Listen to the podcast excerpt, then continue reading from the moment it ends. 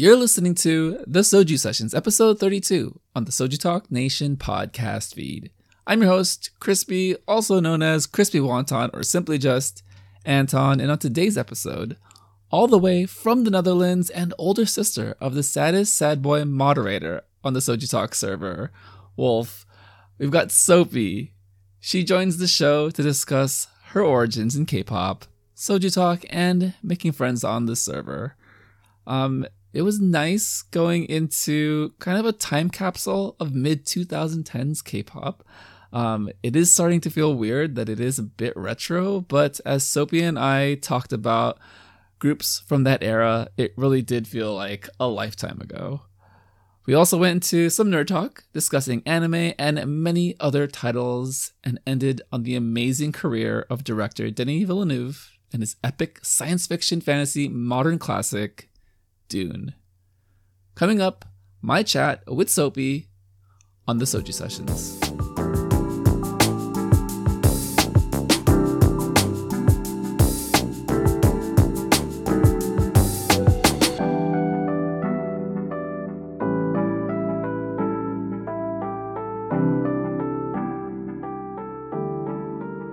Joining Soju Sessions today um, we've got a sibling, a sister of one, the saddest mod, the saddest sad boy in the world, Wolf, all the way from the Netherlands in college, you know, learning, being a successful human being.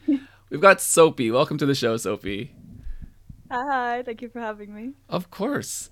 Um, yeah, I do appreciate you coming on. Um, we've had we have your brother we we had your brother on a few weeks ago. Um, and he, you know, got really in his feelings. Um, he was really insightful and opened up a lot about just his past and his history growing up um, with you as a sibling, as an older sister, and you were kind of his guiding star in a lot of areas of his life. And um, I really wanted to have you on the show to illuminate a lot of uh, your experiences and your points of view of how it all went down. But of course, from the perspective of K-pop and what brings us here today. So um, Soapy, let's get your origin story. How did you find K-pop, and how did you find um, communities as you were growing up to kind of share this uh, this fandom and this love for this genre of music? Okay, uh, well, I got into K-pop uh, many years ago, actually, like since I think 2014. I was checking yesterday, uh, and it all started when I was on YouTube and I randomly stumbled upon this music video by a very small group. I don't think you guys know them, like EXO, you know. They're kind of low key. But at the time, they released Growl in 2013. And I was very confused and intrigued by all the NSYNC dancing. Like, I was like, what, what's going on? And I just had to watch more. Uh, and I think lit- around that same time, I think February, uh, BTS had just released "Boy with Love," "Boy in Love," and before I knew it, I was falling down this rabbit hole of binge watching uh, music videos from like groups at the time were like what Super Junior, Girls' Generation, 2NE1, Big Bang were really big, Sistar, BAP, and it just uh, that's kind of how it started. Just me random Aruban girl finding K-pop on the internet, I guess.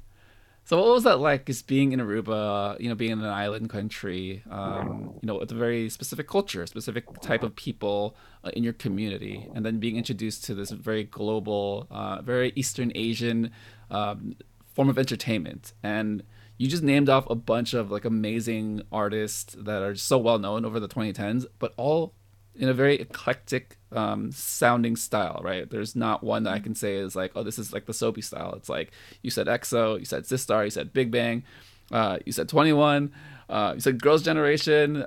The genres are so mixed. What was that like being introduced to such a big world, um, being an island girl yourself? Um, it was it was a lot. It was like nothing um, that I really grew up around. So I was uh, confused but because it was so confusing, I think it intrigued me even more. I did grow up watching Naruto on on Cartoon Network in Spanish, which is very odd. Uh, but I didn't understand that it was an anime at the time. I just thought it was like you know animation and that it was always in Spanish. And So when I got older, I think back in 2014, I was already kind of dabbling in anime when this kind of happened. So I guess it kind of went hand in hand with me finding K-pop, but uh, it wasn't really accepted amongst my peers or my family didn't really get it at the time because it's so different. Like it's completely different language. We don't we didn't have a lot of Koreans. Um, we still don't have a lot of Koreans on the island, so it wasn't really a language I had been exposed to and this idea of like groups that are so coordinated and that have you know specific members for specific things and how they did everything was it was very odd i feel like but um since i am from an island that's so culturally diverse it wasn't all it wasn't that weird either to like listen to foreign music uh, and I liked the way it sounded, which was really hard to explain to people. Like, oh, why do you listen to Korean music? Like, you can't understand it. And I'm like, I like I like the way that it sounds uh, in my ear. Like I didn't know how to explain that to people. So uh, yeah, people didn't really take it very well the first few years, but you know. Could you go into more detail about kind of the pushback you received from your immediate circle of friends and family um, when they first found out that you listened to K-pop and watched anime? Um, yeah, it, with my family, it took a, a bit uh, for them to kind of understand where I was coming from because obviously it was it was hard for people to grasp the idea that you could watch something that wasn't in your in a language that you predominantly understand.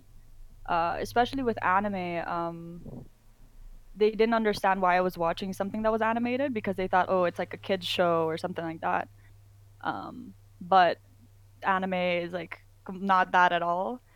My I think I got more pushback from people at school than than my family because they just kind of didn't care. Some family members would kind of make fun of me, uh, and like kind of call me like racial slurs and stuff like that in the sense of like calling me um Asian uh, slurs because they thought that would be like haha like funny she likes Asian stuff so she's trying to be Asian now.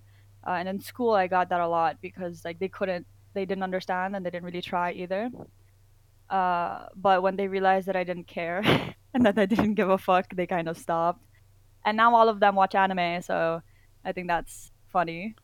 Um, yeah, it, the thing is, I then I just decided to get everyone around me into K-pop and anime. So all of my immediate friends and the friends that I've had the longest have come to be K-pop stands as well and anime uh, enjoyers because I have that effect on people apparently.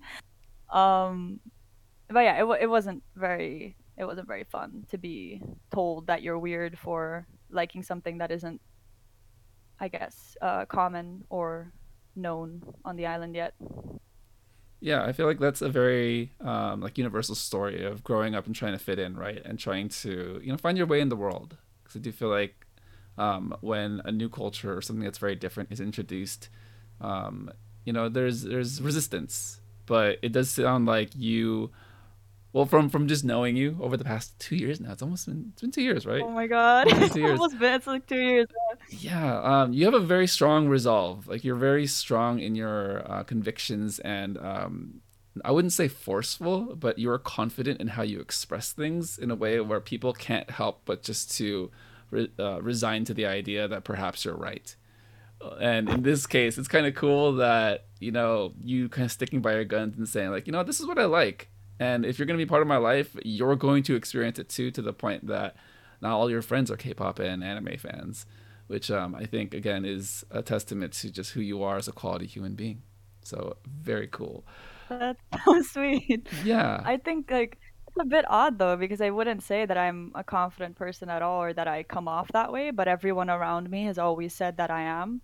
Uh, so I guess I am. It's just a struggle with that. But like you said, like my friends, I got to convince them, and not to like say that my family didn't come around because my parents did within like the year of finding out that I like this kind of stuff. My dad uh, immediately like started um, looking into to it as well, and he actually fell in love with making Asian cuisine, uh, spe- specifically ramen. He like has been mastering ramen for the past like how many years have I been? How long has it been since 2014? Um, I don't even know. Uh, seven years. Yeah, so it's been a while. Wow. and they uh, since then they've just uh become completely accepting of it. Like every time any K-pop artist or anything anime comes up on TV, they call me. Or uh, if they know K-pop artists are coming to the U.S., they're like, "Hey, do you want to go?" and stuff like that.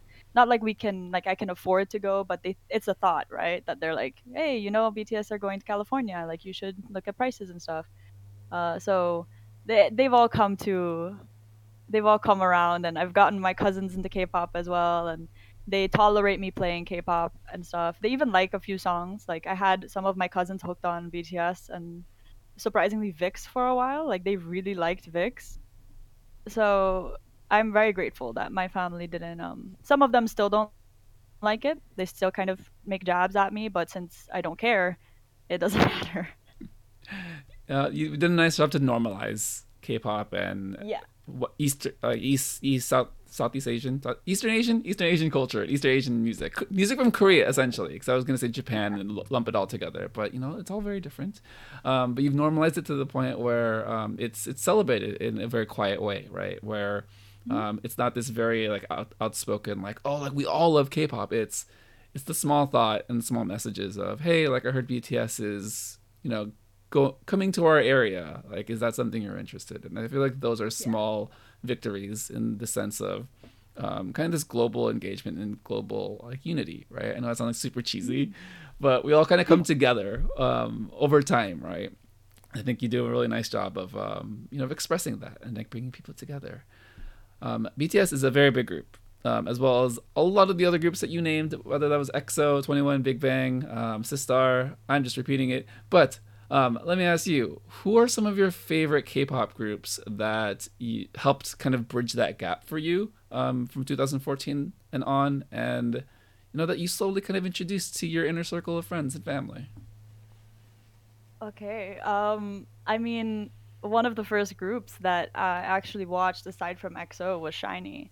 So SHINee was a big influence on like my on on everything really. SHINee. Uh, I watched Ring Ding Dong, which was like which was such a bad first song, but um, it's But so it's so good. But it's so iconic, right? Like It's everyone so knows the song and music video. So SHINee, Big Bang, 2NE1 were like really big groups for me. Um, and then and when I got into K-pop, big like other groups were coming out. Like BTS uh, came out like uh, debuted in 2013, and EXO was pretty big. GOT7 had also just debuted. Uh, VIXX was pretty big. BAP, B1A4, which was also like doing pretty good at the time. But my favorite groups, I think, since then have probably just stuck around the longest have been like like I just said like BTS, EXO, VIX, Big Bang, 17 when they debuted, NCT have come along, uh, Monsta X, and I think I think that's like the main main big ones are those. As you can see, predominantly boy groups. Um, Makes because sense. I really sense. liked 2NE1, but then they disbanded. I liked Sistar for a while as well. f(x). Um, what is uh 4Minute was also pretty big, but I didn't really get into them as much because everything everyone seemed to disband. like by the time like NCT and like all these other groups were debuting, a lot of the groups that I was in love with uh from 2014 were all kind of leaving which was also very heartbreaking. Like people going into the military and the whole Big Bang scandal and everything was just kind of falling apart, which was weird. But um yeah, I haven't really been able to get into a lot of new groups since then. Uh, I like a lot of solo artists as well. Oh, I forgot like the Rose, obviously, because I'm related to Wolf. Like, obviously, I like I have to have I have to like the Rose, Wonho, and you know all his other uh, all his other things. Other Um, things. Even the, yeah, the the muscles on top of muscles. Those are things, right? Uh, those are very, very important things. Um, and yeah, I mean, Dean, Hugo, I like a lot of stuff, but those are like my main big groups, I guess. So you're you're stuck in the, the mid 2010s. Like that's kind Yeah. of perfect because uh Gen 2 OG um that's I I have a very nebulous history with K-pop where I started in 2011, I would say, and then on and off up until like 2018. So like my friends listened to all the Gen 2 K-pop. I know them adjacently to K-pop to uh, to anime because uh, they'd always be played at anime conventions, but I never like dug into K-pop just because um, I think still at that time it was quite difficult to be as exposed as we are today, right? Um, yeah. You you named a lot of amazing artists. Um, let's let's circle in on the Rose and um, specifically your brother and Wolf. Um, and you know, the Rose is a, a group that has uh, music that's very in your feelings. Just uh, it makes you feel a certain kind of way. And you know, with all the emotions that music can evoke out of someone, um, how do you feel like that connection between the Rose and your brother um, have helped strengthen your relationship over time? Um, I don't know if he's admitted this, but Oh, I'm pretty sure because I watched the episode, but I played K-pop through the walls for years, and then uh, he eventually came around to it. Um, and one of the groups that he actually did like that I well, three like he would like he would tol- he would tolerate BTS. Uh, he liked Dean and he liked The Rose. So those were like kind of the three that he tolerated me playing in the car without like complaining about it. Um, and it's interesting that um, he made such a big connection with the rose because uh, I don't remember like specifically sitting him down and being like, listen to this group. Um, but I really liked the Rose, and I, I personally connected a lot with their music when they first started releasing music, when they first debuted. I don't remember what year right now. Um, but I think me and my brother are very alike, and I think that our music taste is very alike. And the songs that they release I feel like for him and for me are a reflection of the things that we can't say or don't like to express because we we talk now more obviously but i'm not really a person who um wants to or can talk about all her feelings all the time so i feel like listening to the rose is very what's the word like not therapeutic but it's it makes sense. Like when I listen to their music, it it's comforting to know that like other people can like feel the same thing that I'm feeling, even though it, it is about love sometimes, and sometimes that's not how you're feeling, but it's like the way that it sounds and some of the lyrics, and I think we we connect that way. I think I don't know. We haven't talked about it, but yeah, the the words unspoken, I guess. What song from the Rose would you say best describes um, that type of emotional connection you have with your brother? Ooh, um, I love you. I like that song. I think that's a uh, that one or She's in the Rain. Uh, I used to listen to She's in the Rain like every day. I think the the feeling that I get when I listen to that song is very like I don't know how to describe it. It's like I picture like you're standing in the rain and you're kind of sad about it, but at the same time it's like this had to happen and you have to move on now.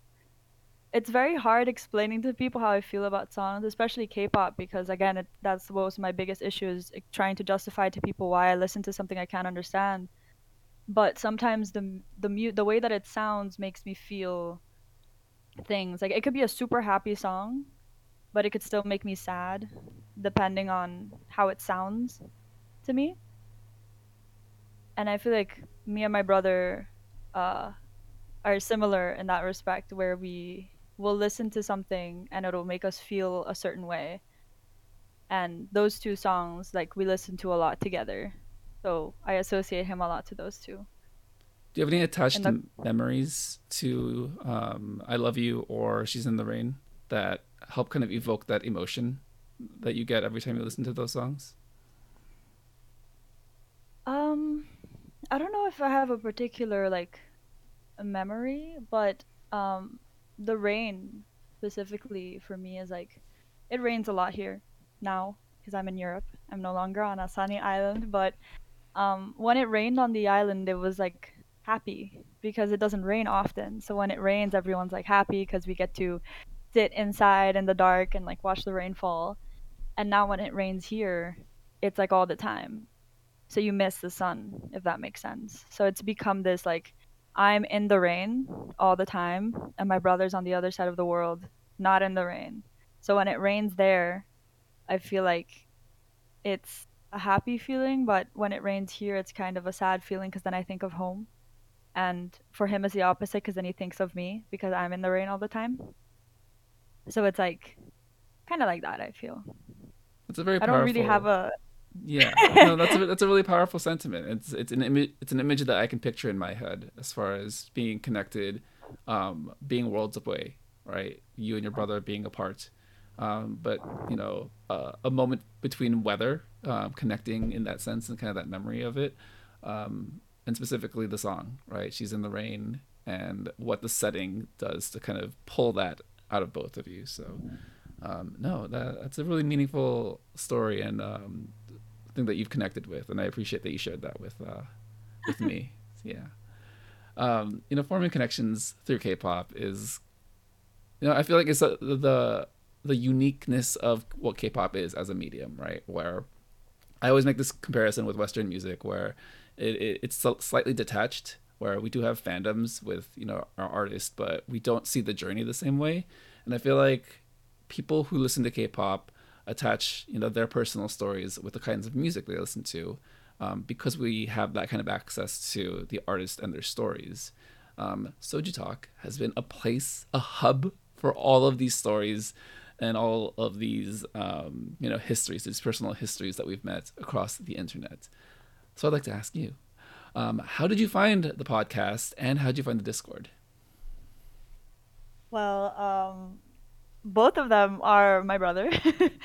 he was like, "Hey," um, it was like I think around the time that he started to really get into K-pop, and he was like, "Hey, you should listen to this podcast. I think you'd like it. They talk about K-pop." And I was like, "Okay, cool." Uh, and I watched some episodes, and then uh, later, I think two days later or something, he was like, "Hey, do you want to maybe join us in watching a movie on this Discord server?" And I had no idea what Discord was or what a I had a I knew what Discord was, but I didn't know what a server was. And I was like, "Oh, like, are you sure? Is it okay if I join your friends?" And he was like, "Yeah, yeah, yeah we're gonna watch like I don't remember what we were watching, like maybe a Studio Ghibli movie or something." because uh, he knew I wanted to watch it, but he also wanted to watch it with you guys. So he was like, "Yeah, you should just come join." And I was already watching the podcast at the time, so he was like, "It's, it's fine." Um, so he just that was it. He came over to my laptop, added me, and then he was like, "Okay, now you click here to join voice channel, and then you just talk." Uh, and he would go back and forth from his room to my room all the time because I had no idea what I was doing, and I kept like um, accidentally muting myself or something. And now I've gotten pretty okay at it, but yeah.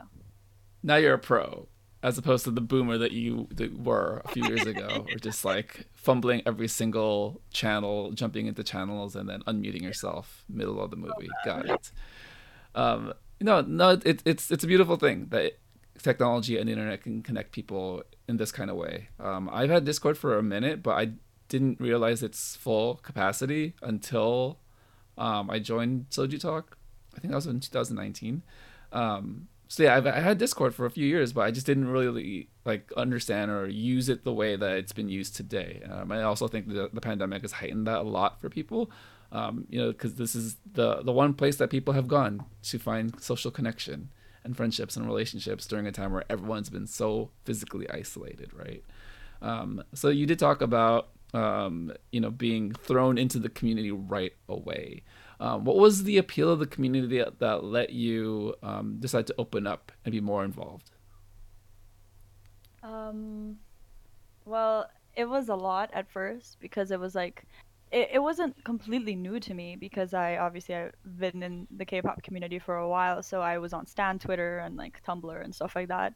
So I had made some online acquaintances before, but those never lasted because like you know, uh, especially on Twitter at the time, you make group chats and like you are in these chats with people, but they get deleted pretty often because people become inactive and stuff.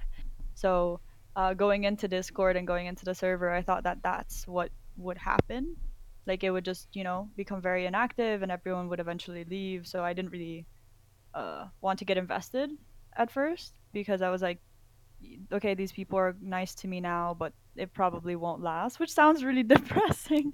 Um, but that was my experience at the time with with online friends really. Um, so my brother spoke so highly of it and he was like yeah you should join like everyone's super nice. And Um, I joined the first few times, and everyone really was really nice, and people were very um, enthusiastic to ask um, about about where I was from, what I liked, the groups that I liked, uh, and it was nice talking to people who had similar interests and who had like who liked similar groups as me and um, who were excited. And especially during the pandemic i think i really needed that to like have that for a while of just being able to show up and randomly watch something or just talk or like the fa- the the day I just had a random like 4 hour call with Maul and my brother and he just explained the entirety of LOONA and all of the fucking concepts to me. And he sat me down and he was like you will know LOONA. And I was like okay. Um and those are like memories that I hold, hold dear to my heart when I look back at the pandemic and um cra- like crazy moments that I didn't think I would have on a, a Discord server of all places. No, that that does sound very in line. It checks out that uh, you would hop on a call with Mal and un- eventually get the entirety of all the Loonaverse. So yeah, that's kind of the stuff that you get around here. It's just uh, it's it's a soju talk. It, it seems like a soju talk thing to happen. Um, did you have any other highlights from certain people or interactions you've had over the server um, on the server over the years?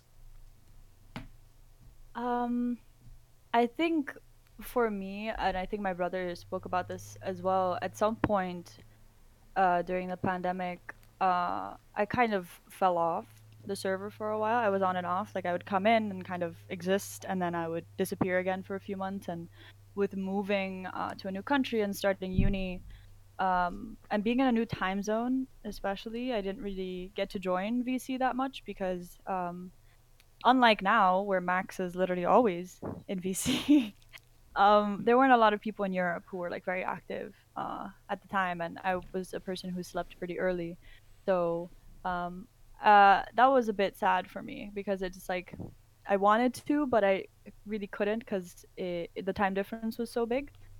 Um, so now that I'm kind of not dead anymore, uh, I have some really fun memories with a lot of people on the server. Really, um, like I'm I, me and Max are pretty close, and me and Zandi and me and Mina always have a good time, and Bagel and Shin. Like I I talk to you as well, Doug. Like my brother occasionally pops in, calls Maul a bitch, and then they fight for a little bit. Um, but we've had I've had some really fun times. Like I remember when me and Nuna, uh, my brother, and I think some other people watched uh, the like all the BTS shows at some point during the pandemic when that came out. Like the, I think I don't know if it was the movie or something, but we all like came at a specific hour and we all sat down and watched the live stream and we all yelled together and everyone was singing out of sync. Um, or the days that we watched a few Studio Ghibli movies, or when we played um, Jackbox. Those were really fun days.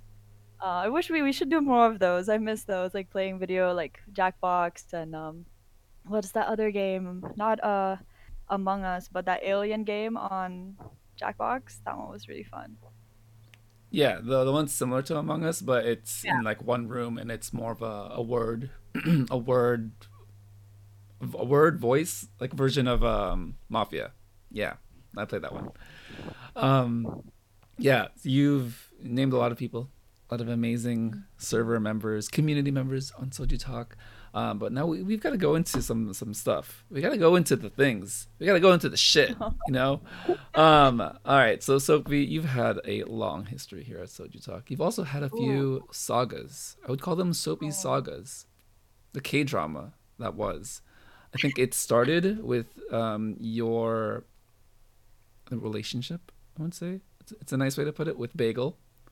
Please take us through it and um, what eventually occurred and resulted from your um, failed attempt at a marriage. Well, to be completely honest, uh, I blocked out that trauma. Uh, I don't really remember what what happened. I remember uh, us joking about it, uh, and then it, he had sent a certificate, and I was like, "Oh my god, did did we just get married without my consent?" Um, and then before I knew it, it was like a week, and we were already I was already filing for divorce because obviously I don't remember when I had agreed to marry Bagel. Uh, maybe I did, maybe I didn't. Maybe I was uh I was having a manic episode. I I don't really know. Uh, I did hire Mal as my div- divorce attorney, obviously, um, and we managed to get me a divorce. Uh, and me and Bagel have been we're still friends. Like everything's fine. Um, but yeah, that that was that was a weird period in my life. I don't remember how it started, but failed attempt, failed marriage one. Uh, don't plan on doing that again. Hopefully. it was uh, it was your blackout period of your uh, early 20 days when um, you know when everyone turns 21 and then they go uh, party every night even on a weeknight um, they black out but then they still make it to class or work the next day um, i have totally never stayed up the entire night uh, after coming to a club and then going to work the next morning totally have never no. done that never That's so irresponsible we I've would n- never never been up for 50 hours in a row um, but you said you'd never do that again, and yet, I think we've come oh. to a modern canon. Zondi. Wow. Okay, um, I take that back. I would marry Zondi.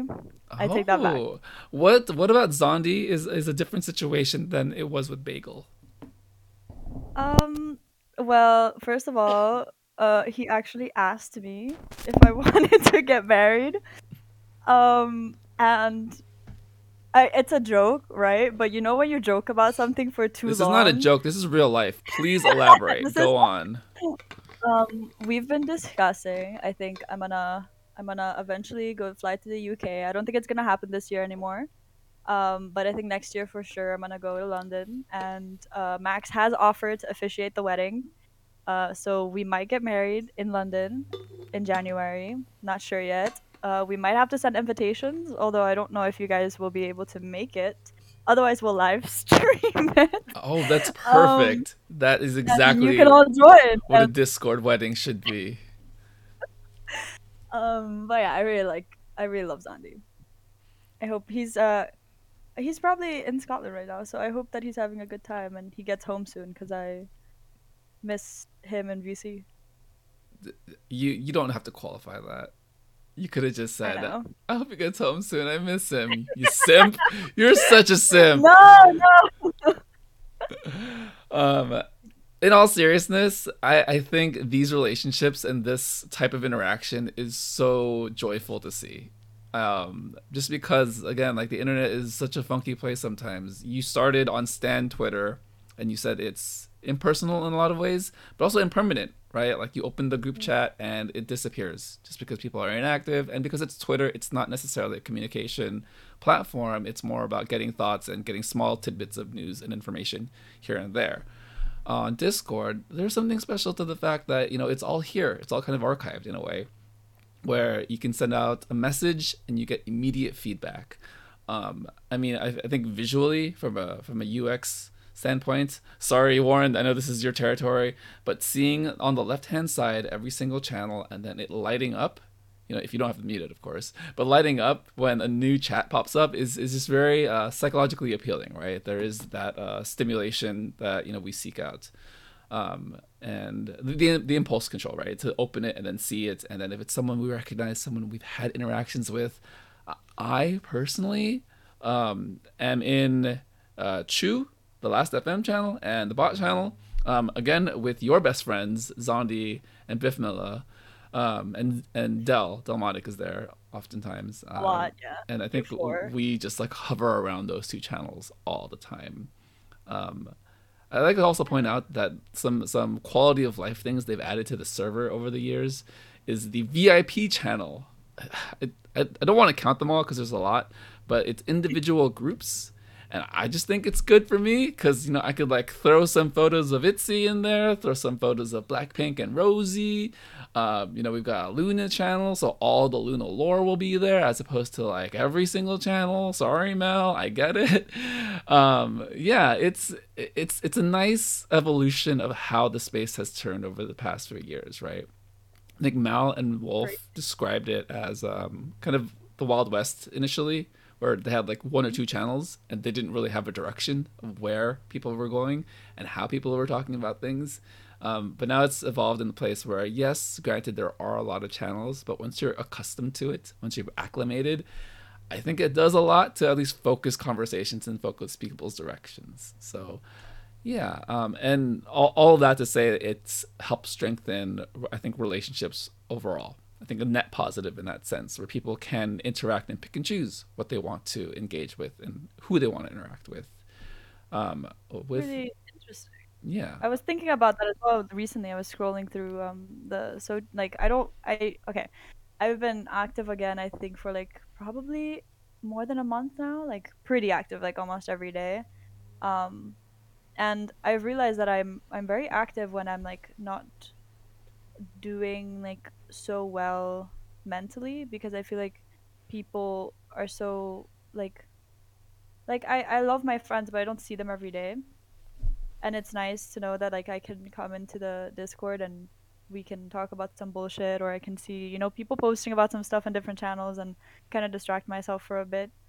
Um but it just it's been nice and it's been nice getting to know people better uh now that I'm uh I don't know more active it it's been nice. And it's it's nice to see all the different channels and like I check them daily and I see like people simping about different groups and um people I it's weird to me especially like you said before like Twitter is such an like it's not a permanent place at all. Like nothing lasts for very long. And I think I struggled with the idea of this Discord lasting which is probably why I wasn't as active because I was expecting it to like I didn't think anybody cared if I was there or not but I had people randomly like you would message me and just be like, "Hey, I hope you're doing well," and I would like cry because I'm like, "What the fuck? Why is like Crispy remembers me?"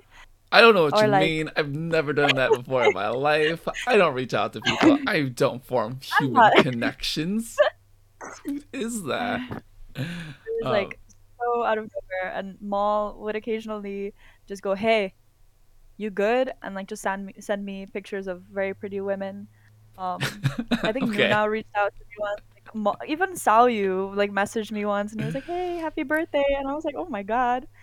Um, so to be back and to see that people are even more active than ever has been really nice and like solidified my idea that these people aren't just gonna disappear, you know, and that people kind of like me enough that they like uh care that I'm there. So yeah. Well, take me to, through that internal wondering, right, where you have people in your in your life, real life people, um, whether that's people um, in your hometown, um, but now in school and college, and interacting with interacting with the real world, you know, meet space, um, and then virtual people. Um, what are elements of the social interactions that are different, and what are elements of meeting people online versus in real life that you can distinctly say um, are more, you know, unique in that sense? Um, not to say that one is better than the other, because I think there's a healthy balance of both is um, kind of a nice way to live. But um, which you know, in in your opinion, how do you feel like they differ, and what are the things that you draw from to kind of help you get through the day between both? Um, I mean, meeting people in person, um, right? Because when you join a Discord server, you know that the people in that server have a similar interest to you because you're joining something about a topic, right? So in, in our case, it's like, you know, the Soju Talk podcast and K-pop, and um, there's an anime channel, so you know some people in there like anime. Um, you have people who like sports as well, because there's a sports channel, which again, it is like referring to all the new channels and stuff. So you know that there are people there who like things that you like, which is nice because you're like, you don't have to really fish out to see if the person you're talking to enjoys similar things to you, as opposed to when you meet people in real life. Um, but meeting people in real life uh, is also nice because you get to vibe check them in real life, if that makes sense. Like, I'm a person who will usually tell immediately if I connect with you or not. Uh, and I can't really do that online. So sometimes I can't really tell whether I like someone or not, or whether they like me because obviously I don't I don't see them, like I don't see their faces, uh, and we're not in person. So I can't vibe check you like I usually do with people. Um, but meeting people and feeling that connection is undefeated. Like the the feeling that I had when I met, met my like closest friends in uni, like, and I, had to meet a lot of them online because obviously I had um, an online first year of university. Uh, I would I would private message people on Zoom, and I'd say like some dumb shit like, "Hey, you look like you like Bad Bunny." And my friend was like, "Yeah, I do. How did you know?" And I'm like, "Oh, because you've told me you're from this country." And he was like, "Oh yeah." Um, or my other friend, I like I messaged him and I was like, "Hey, um, I said something stupid about his closet." Uh, and you know like that and when they showed kind of interest in zoom i was like hey do you want to meet in person and then when i met them in person and they matched my energy so well it's so satisfying because you're like wow i found a person who you know i found my person like someone who who gets me and i don't have to force um, a conversation or i don't have to force a feeling comfortable around this person because you feel that connection. And I know that not everyone that I talk to understands what I mean because you don't always meet people who you connect with. Like, I don't know if that makes sense to you. Like, what I mean with like, you meet someone and then you feel like you've known them for such a long time because you can just talk and talk and talk. And it, it just goes so naturally. Yeah. That's. No, I do. I totally. Hmm. Yeah, it's it's compatibility, right? I think we all have a innate sense of how to um, relate to people and what we relate to, right? For me, um, I I also have a very like keen sense of the type of people me- meeting people in real life, right, and kind of filtering out or like understanding the type of people um, that they are um, upon like a handful of meetings. Perhaps the first meeting, perhaps over time. Um, but again, it's very different than just kind of reading text online. Um, as beautiful and great as it is to be on the Soju Talk server, um, I l- love just getting on a call and hearing another person's voice because there is an, an immediacy to how they respond with tone and intonation and timing um, and rhythm. Um, all these things that um, do get lost in the sauce, as Doug would put it, on the server in text chat. Um, not to say that there isn't value in you know finding these specific channels and vibing with people that way, because I do think in that sense that's equally a nice filter um, because I can go to like the anime channel and I know the type of people who will be there all the time, right? Um, and it's really up to me to kind of parse through like who I vibe with depending on how they talk and who they, and what they talk about. Um, similarly with Itzy, um, yes, I will bring up Bagel one more time. Uh, he and I have just bonded over crackhead energy over Itzy since the beginning of whatever the hell this history has been, and it has not changed. Um, yes, he will die on the hill of Mafia in the morning. I have since um, no, I, I don't reside on the hill. Perhaps I'm on a, a small little um, little patch of grass at the bottom, you know, just vibing. You know, I like the song. I don't love the song. I don't go back to the song as often as he does. I don't have a hill to die on, but um, again, that's like an example of the type of friendships that you do get with uh, community specified interest with the server. Um, yeah, no, we. God, this is like a therapy session for you, Soapy. You, you good? You good? Me? No, I'm good. yeah. Um, well, let, us loop in some some K-pop into here, right? So uh, we've got some new songs this week. Um, you know, the main show covered it. Um, we've got four new songs. Um, I will go through them quickly. You know, we're not going to cover every single song in excruciating detail as we would any other show, but I'm going to throw it to you. Um, well, let's do this. Let, us go through the songs first. So we've got Somi with XOXO. Uh, we've got The Boyz with Maverick. 2AM with a double release. Um, no Good and Goodbye, produced by JYP. Should Have Known, produced by Bang PD. Um, and the music videos tell one full narrative. All right. So yeah. I'm gonna I'm gonna focus this conversation a bit. I'm gonna have you choose one song this week to talk about. Which of the four songs would you like to talk about? Oh, um Okay. Well, I mean, I probably have the thing is I don't really listen to any of these artists. I mean, I'm familiar with 2AM and 2PM, right? Because I'm a 2014 K-pop baby. Um, but I haven't heard from them in a while, and I'm not really into the boys and Somi. So um, I think my favorite song was probably should have known by 2AM out of the four. I really like that one. Um, but I don't really have much to say about it. I mean, I can talk about that one and then we'll see. So that one for me, because I had watched both of them and I watched them in order. So I watched, um, I think it's No Good and Goodbye first, and then Should Have Known. Um, I didn't completely focus on the music videos because I like to listen to the song first and then I watch the music video. I don't know if that's how other people do it, but when it comes to songs like this, like more slower ballads and stuff, I like listening to the song first and then kind of looking at the music video. Um, and I liked this one more out of the two because uh, immediately when it started, um, like a few seconds in, I got chills, which for me is a very good sign. I don't know how much of the song, like what exactly I liked so much about it, but I felt like uh, it had much more emotion, and I, I felt. Again, I felt like how I feel when you like listen to music, and I'm I didn't I was looking at the lyrics and stuff, but it, it felt nice to listen to.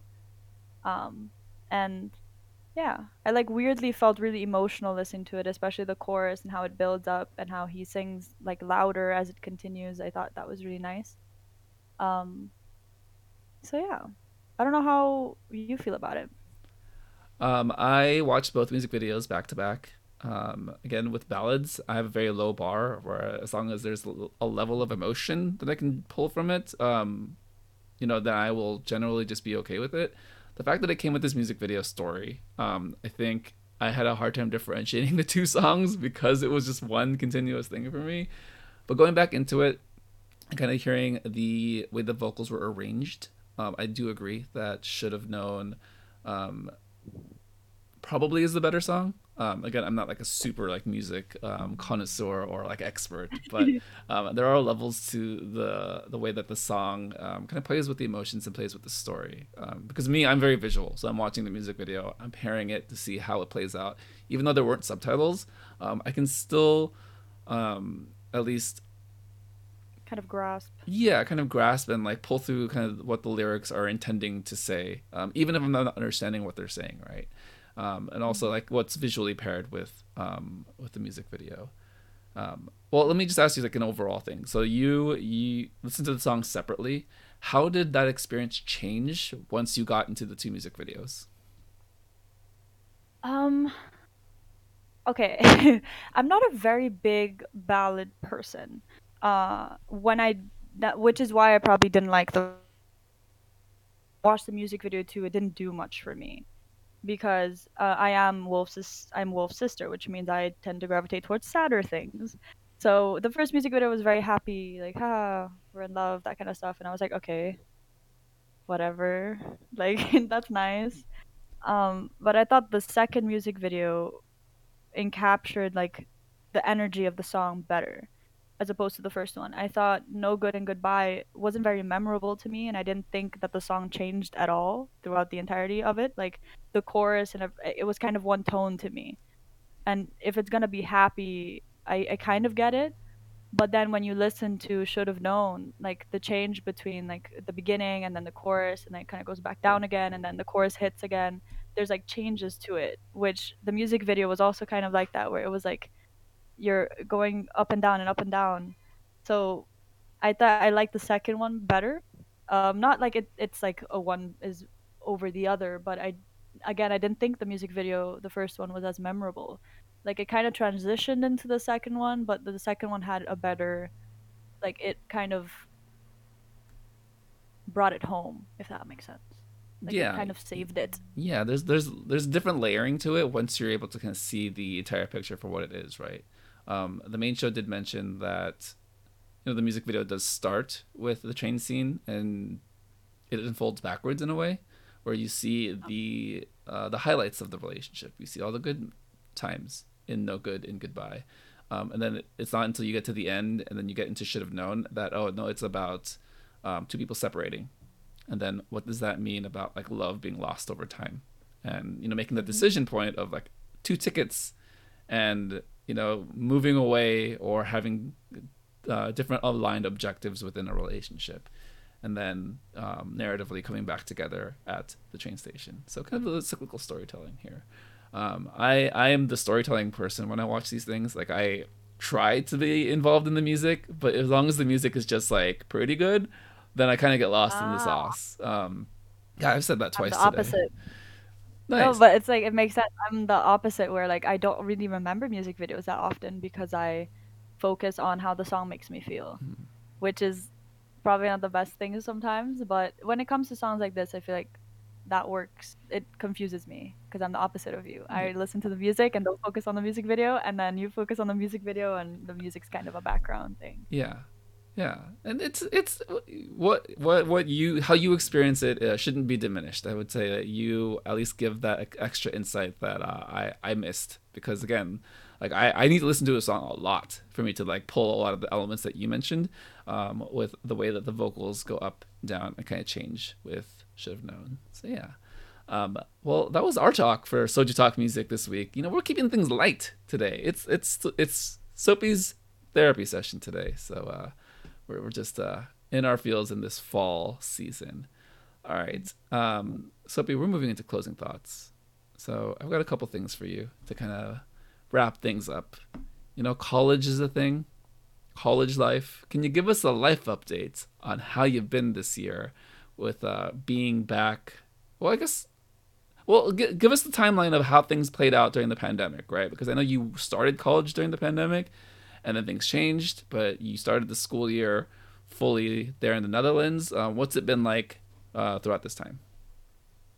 Uh, well, I mean, I don't think any of us expected it to go the way in which it did. Uh, I was coming to the Netherlands in 2020, if I'm not mistaken. Yeah. Um, and in the summer, and the pandemic had been raging for like a few months since like March, and we thought, okay, it's gonna, you know, get better. And um, yeah, we were like, I'm not gonna not go to college because that's, you know, what was the plan, I suppose. So we got here and it wasn't really getting any better. And eventually my family left and I was left here alone in a new country ac- across the ocean. Um, so it, it was hard at first. It was kind of exciting at first because you're like, okay, new country, like university starting. And then we found out that it was going to be entirely online for like a few months at least. And we all thought, oh, okay, like it'll it'll be a few months and then it'll get better. And then a few months became the entire year so that I don't think was what anybody expected. Um, for Christmas, uh, I wasn't supposed to go home, but my family felt bad. They were like, you know, you're gonna be the Netherlands went into another lockdown in December right before I left, or like I left and then they got they went into a lockdown. So my family was like, we're gonna bring you home so you can at least be home for Christmas and you know not spend it alone in a lockdown country. So I'm really grateful that I got to do that because as soon as I arrived in Aruba, the Netherlands went I lockdown. everything was closed. No restaurants, no nothing. There was a curfew. Like my friends who had stayed here uh, were not doing well mentally at all it was everybody's first winter too, so it was cold, it was depressing, everything was closed. So I think if I would have stayed for Christmas, I would not have been okay at all. Um, I mean, stayed in the Netherlands because I went back home. Uh, and then I ended up staying home for three months, which was not the plan at all. Um, but every time I was supposed to go back, I was like, ooh, I don't want to. So I kept prolonging it and prolonging it, and then I went back in. I- um, And it was hard. It was hard being back home for that long and kind of getting used to being around my family again, and then having to leave and go back to this like, you know, new life that wasn't really a new life because everything was.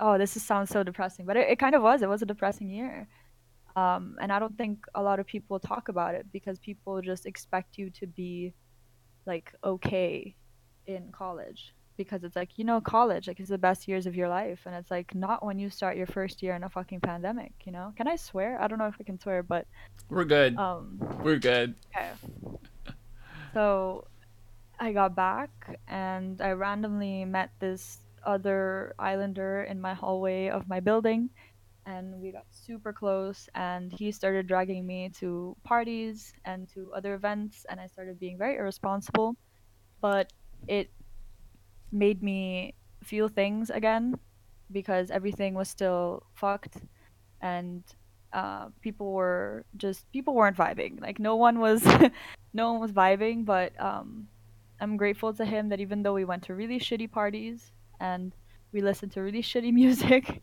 uh, we had a good time and we have like funny, stupid college stories to kind of make up for the shitty first year that none of us expected to have.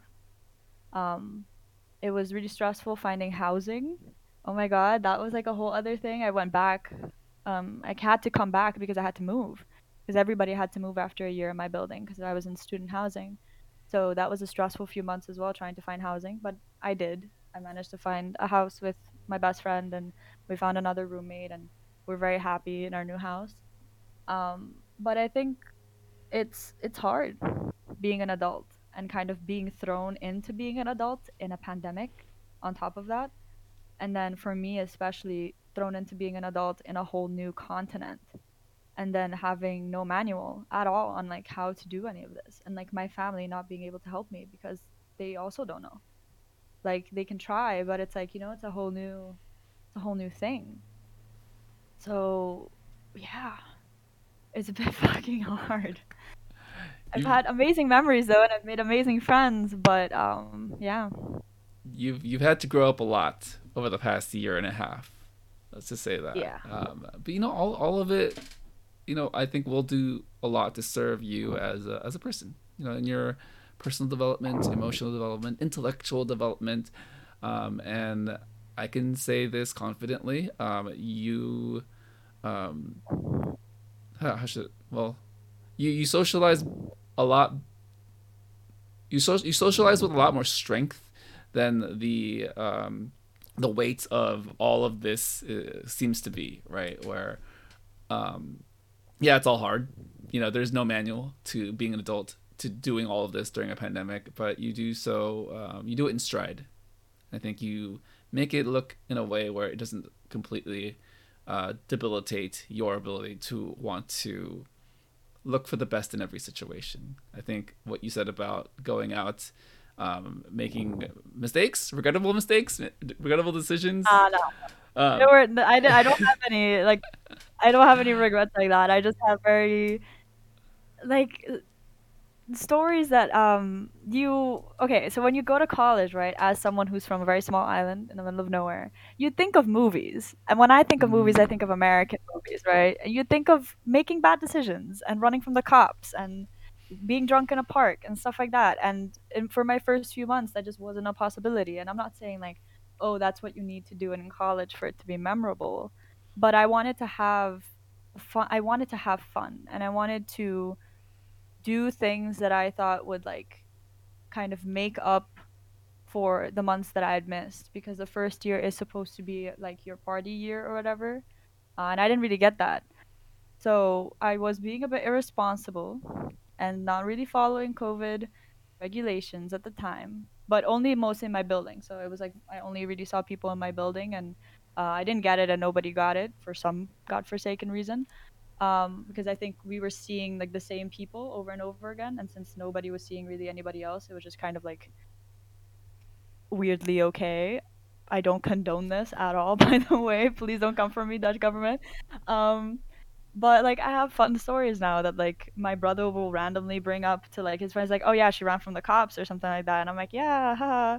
and it's like you know funny after. Like I have stories of like nights that I'm like, what the fuck? That sounds like something that would happen in a movie.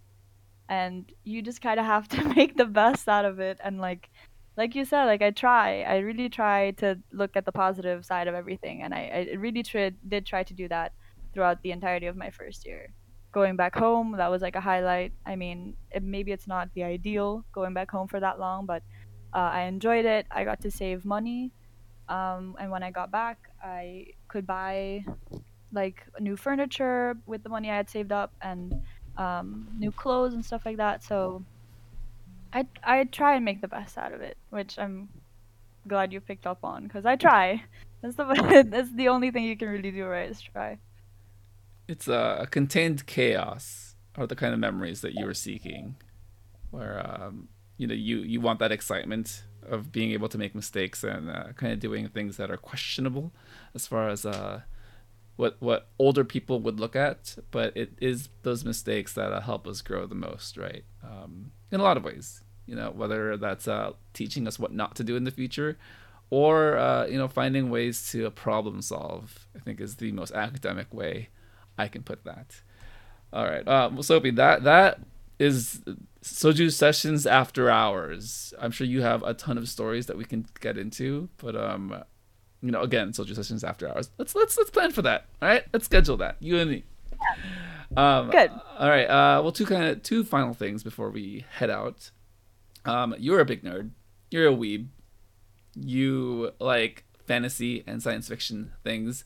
What is uh, I guess what what property, science fiction, fantasy, anime, um, comic books, um, what property do you like the most right now?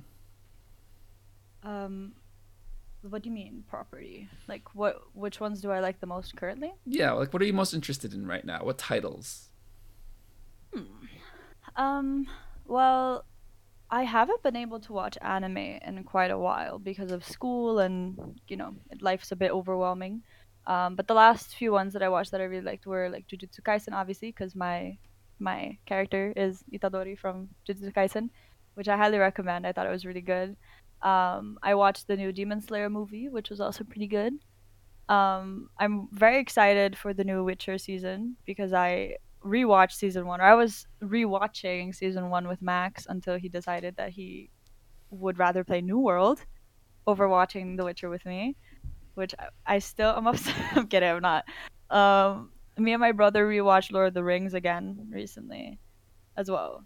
Um, but new things, um, I don't think I've been getting. Oh, I my roommate actually shipped in books from back home, so I finally got my manga collection like behind me in my bookshelf. So I've kind of been rereading those. I have a few Tokyo Ghoul volumes and um, some Naruto volumes. I have like Noragami and Attack on Titan. So I've just kind of been rereading those as well.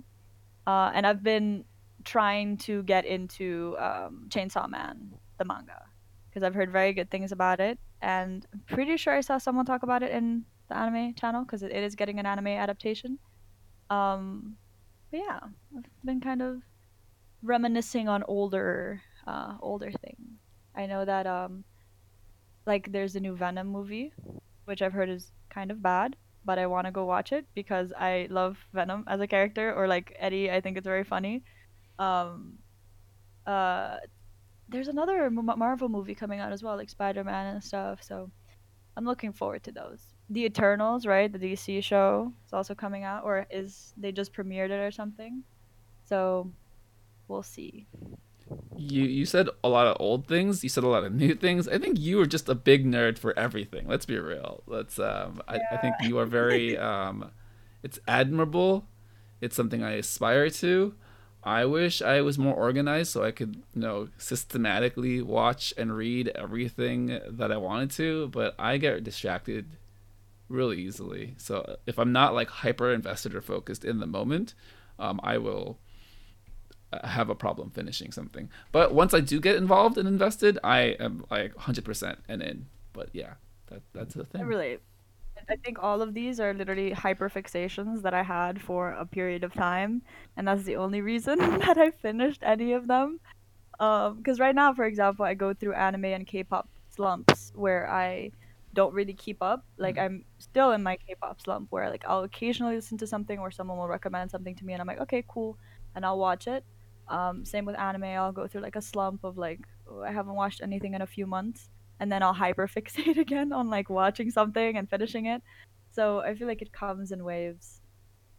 Nice. Um, for me, I'm gonna do a two minute monologue and then I will throw it to you. I think Dune is Ooh. one of the most brilliant pieces of art um, ever created.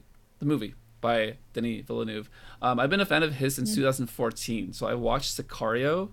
Um, I think when it first came out in 2015. Um, he had a couple of movies before that. He had Prisoner, um, and there was another one where Jake Gyllenhaal plays a, tw- a twin of himself. Um, so I follow his career um, for this almost this entire half decade. Um, so much so, I introduced my family to Sicario. They've watched it like ten times. I when people mention that in the 2010s there weren't any good movies, I always point them to Have you seen Arrival? Have you Ooh. seen how science fiction storytelling, specifically in cinema, is accentuated through editing solely through that medium? That you could not tell that story any other way. All in a very um, budget friendly, if you really look at it, um, because they do are do things only in very specific sets and limited locations, but tell such a complex story of time through language that I don't think me personally have ever experienced um, before in the past. Um, Blade Runner 2049. Um, Blade Runner fans have said, like, what was the point of this movie? Having not seen it, I've had many bar conversations explaining to them that yes, it's a continuation of this idea of what does it mean to be a human with the added uh, complexity of what does it mean to be a god with Jared Leto's character and the fact that at the end of the movie he has no consequences. So mm-hmm. is he truly acting in the sense of being a god? All the while um, unraveling what that means for Ryan Gosling's character, finding humanity and finding a soul. All this to say, Dune for me um, is the start of his magnum opus, as far as being his um, you know crescendo of filmmaking, whether that's um, genre films, science fiction, or anything else. Just because I do think there are a lot of elements to this movie that are very accessible, whether that's the action, the family dynamic, the political machinations, and the complexities behind that. But I do think that there are a lot of fantasy storytelling elements that are strictly for us nerds. We have witches, we have the Bene Gesserit, um, I come at yeah, yeah we, I, come at this. Um, so I've I've seen I've read the book, the first book, just the first book. Um, so I, for me, I was very much well placed in who the characters were and the progression of the story. So for me, I could absorb all that. People said it's dense. I was okay. I understand if other people weren't, but um, all of those things give a scope and scale and texture to the way he films and shoots the story. And I think he does so much with this idea of a lived in universe where you see the rusted vehicles, the old monuments, um, the desert, right? Where it does feel very tactically something we can live in, but you know, again with the fantasy elements. And for me, um, I always um, compare these long epics with, of course, Lord of the Rings, like you mentioned. And yes, this is part one of a greater story, and there's more to come, and it's beautiful, and I love it. I love this movie. Sophie, I'm so what do you think? happy you brought up Dune because I for so how did that slip my mind to not talk about Dune? I have watched it three times in IMAX. I went three. I spent all that money to watch it three times because I think it's that worth it to watch it three times on the big screen with blaring speakers because the and I my dumb brain when I watched the I forgot that um, Denis had directed this movie for some reason. I don't know why. And when I left the movie, I looked over at my friend and I was like, I feel the same way that I felt when I watched Blade Runner 2049 for the first time. And she was like, Yeah, duh, because it's the same director. And I was like, Oh my God, this makes so much sense. Um, I cannot be hyped enough about Dune. I think, like you said, like one of the fir- the things that I enjoyed the most about it is how lived in the world was uh, and he does so well creating these worlds that don't feel um like they are fantasy but they don't feel that way. Like they have they're lived in and the detail that he puts into every scene and editing and the coloring and everything makes it seem so like this could exist outside of what we um outside of our like realm i guess you could say which is it's a future we have yet insane. to know yeah. and it's so hard to do that when like for example dune is obviously in a dune. It's in like sand it's hard to create to make that feel like its own planet because everybody kind of knows what a desert is right? So you think oh you think people would just be like oh sahara but i don't think once did that cross my mind to compare any of that to something we know in our world because it had you had created this world so perfectly that I was so fully convinced and immersed in the fact that this was a whole other planet and that the sand that I'm looking at is not the sand that we know which I, I was just so immersed the entirety of the movie. I don't think I could speak after for like a while because I was just processing everything and I had to go a second time. And I hadn't read the the book, so um, for me, I didn't think it was dense at all. I think it presented all the information that it needed to for the first half. Um, I'm not like confused. I think watching it a second time even helped more with the flashbacks, especially when we get those, um, or like I guess you could not really flashbacks, but more like visions uh, visions. uh, in the end and how that like solidified it watching a second time what i thought it was. I don't know if like we're, we're not going to spoil anything but uh, i was sitting there and i was like oh oh it makes sense. It makes sense. I'm like okay. And now i'm just like i just i loved it so much. Like comparing it to 20 uh, blade runner which um, is one of my favorite movies of all time uh, I think uh, Denis. Uh, I can never pronounce his last name. Villen- Villeneuve. Villeneuve. Yeah, it's French, I believe. Uh, yeah. I think he's one of the best directors we have now in this day and age. Like the movies, like Arrival, Blade Runner, um, Sicario, like you said, Prisoners, which is the one I think with, uh, with um, what's his name, Ryan. Uh, Prisoners is with Wolverine. Yeah, and um, the other one, um, what is his name? The one that plays uh Jake Gyllenhaal. Donnie Darko. Jake Gyllenhaal, yeah. Yeah. With him, those um those are all excellent movies. And Blade Runner, um, I need to rewatch it. I haven't rewatched it in a very long time. Um, I have notes in one of my really old journals about how this movie made me feel because I was so like I was scribbling down the entire time. I was like, oh my god, like how am I supposed to process all of this? And I felt so like like I've said with how I listen to music, right? Like I listen to music and it makes me feel a certain way. And with me, movies, shows, books, like my nerdy, geeky stuff helps me export myself into another dimension, I guess, which is like a whole geek experience. Um, and the way that Dune and Blade Runner 2049 made me feel was similar, where I was completely immersed and like I left this planet for a little bit. And sometimes you need that. Yeah. Well said. Well said. Um, I think you know to kind of tie it all together. Uh, Denis Villeneuve is a filmmaker who grew up very similar to us, where he had interest in science fiction. Um, granted, yes, the mediums were different back then. Um, books and kind of the pop culture, um, the pop comic books, um, the comic strips, I believe, and um, what is it?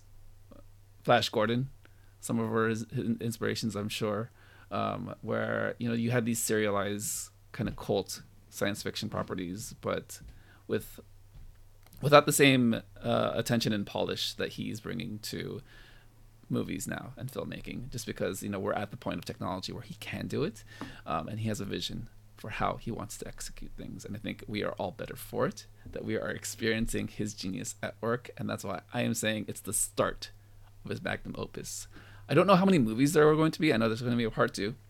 There could very well be five movies, just because it's a long story. I will take them all. It could get canceled, yeah. which I really hope it doesn't. But um, yeah, um, I will take. There are all. a lot of. Yeah. I'll take anything. I'll take as much as they as they want to make. Um, mm-hmm. I'm very excited. Very very very excited. Yeah.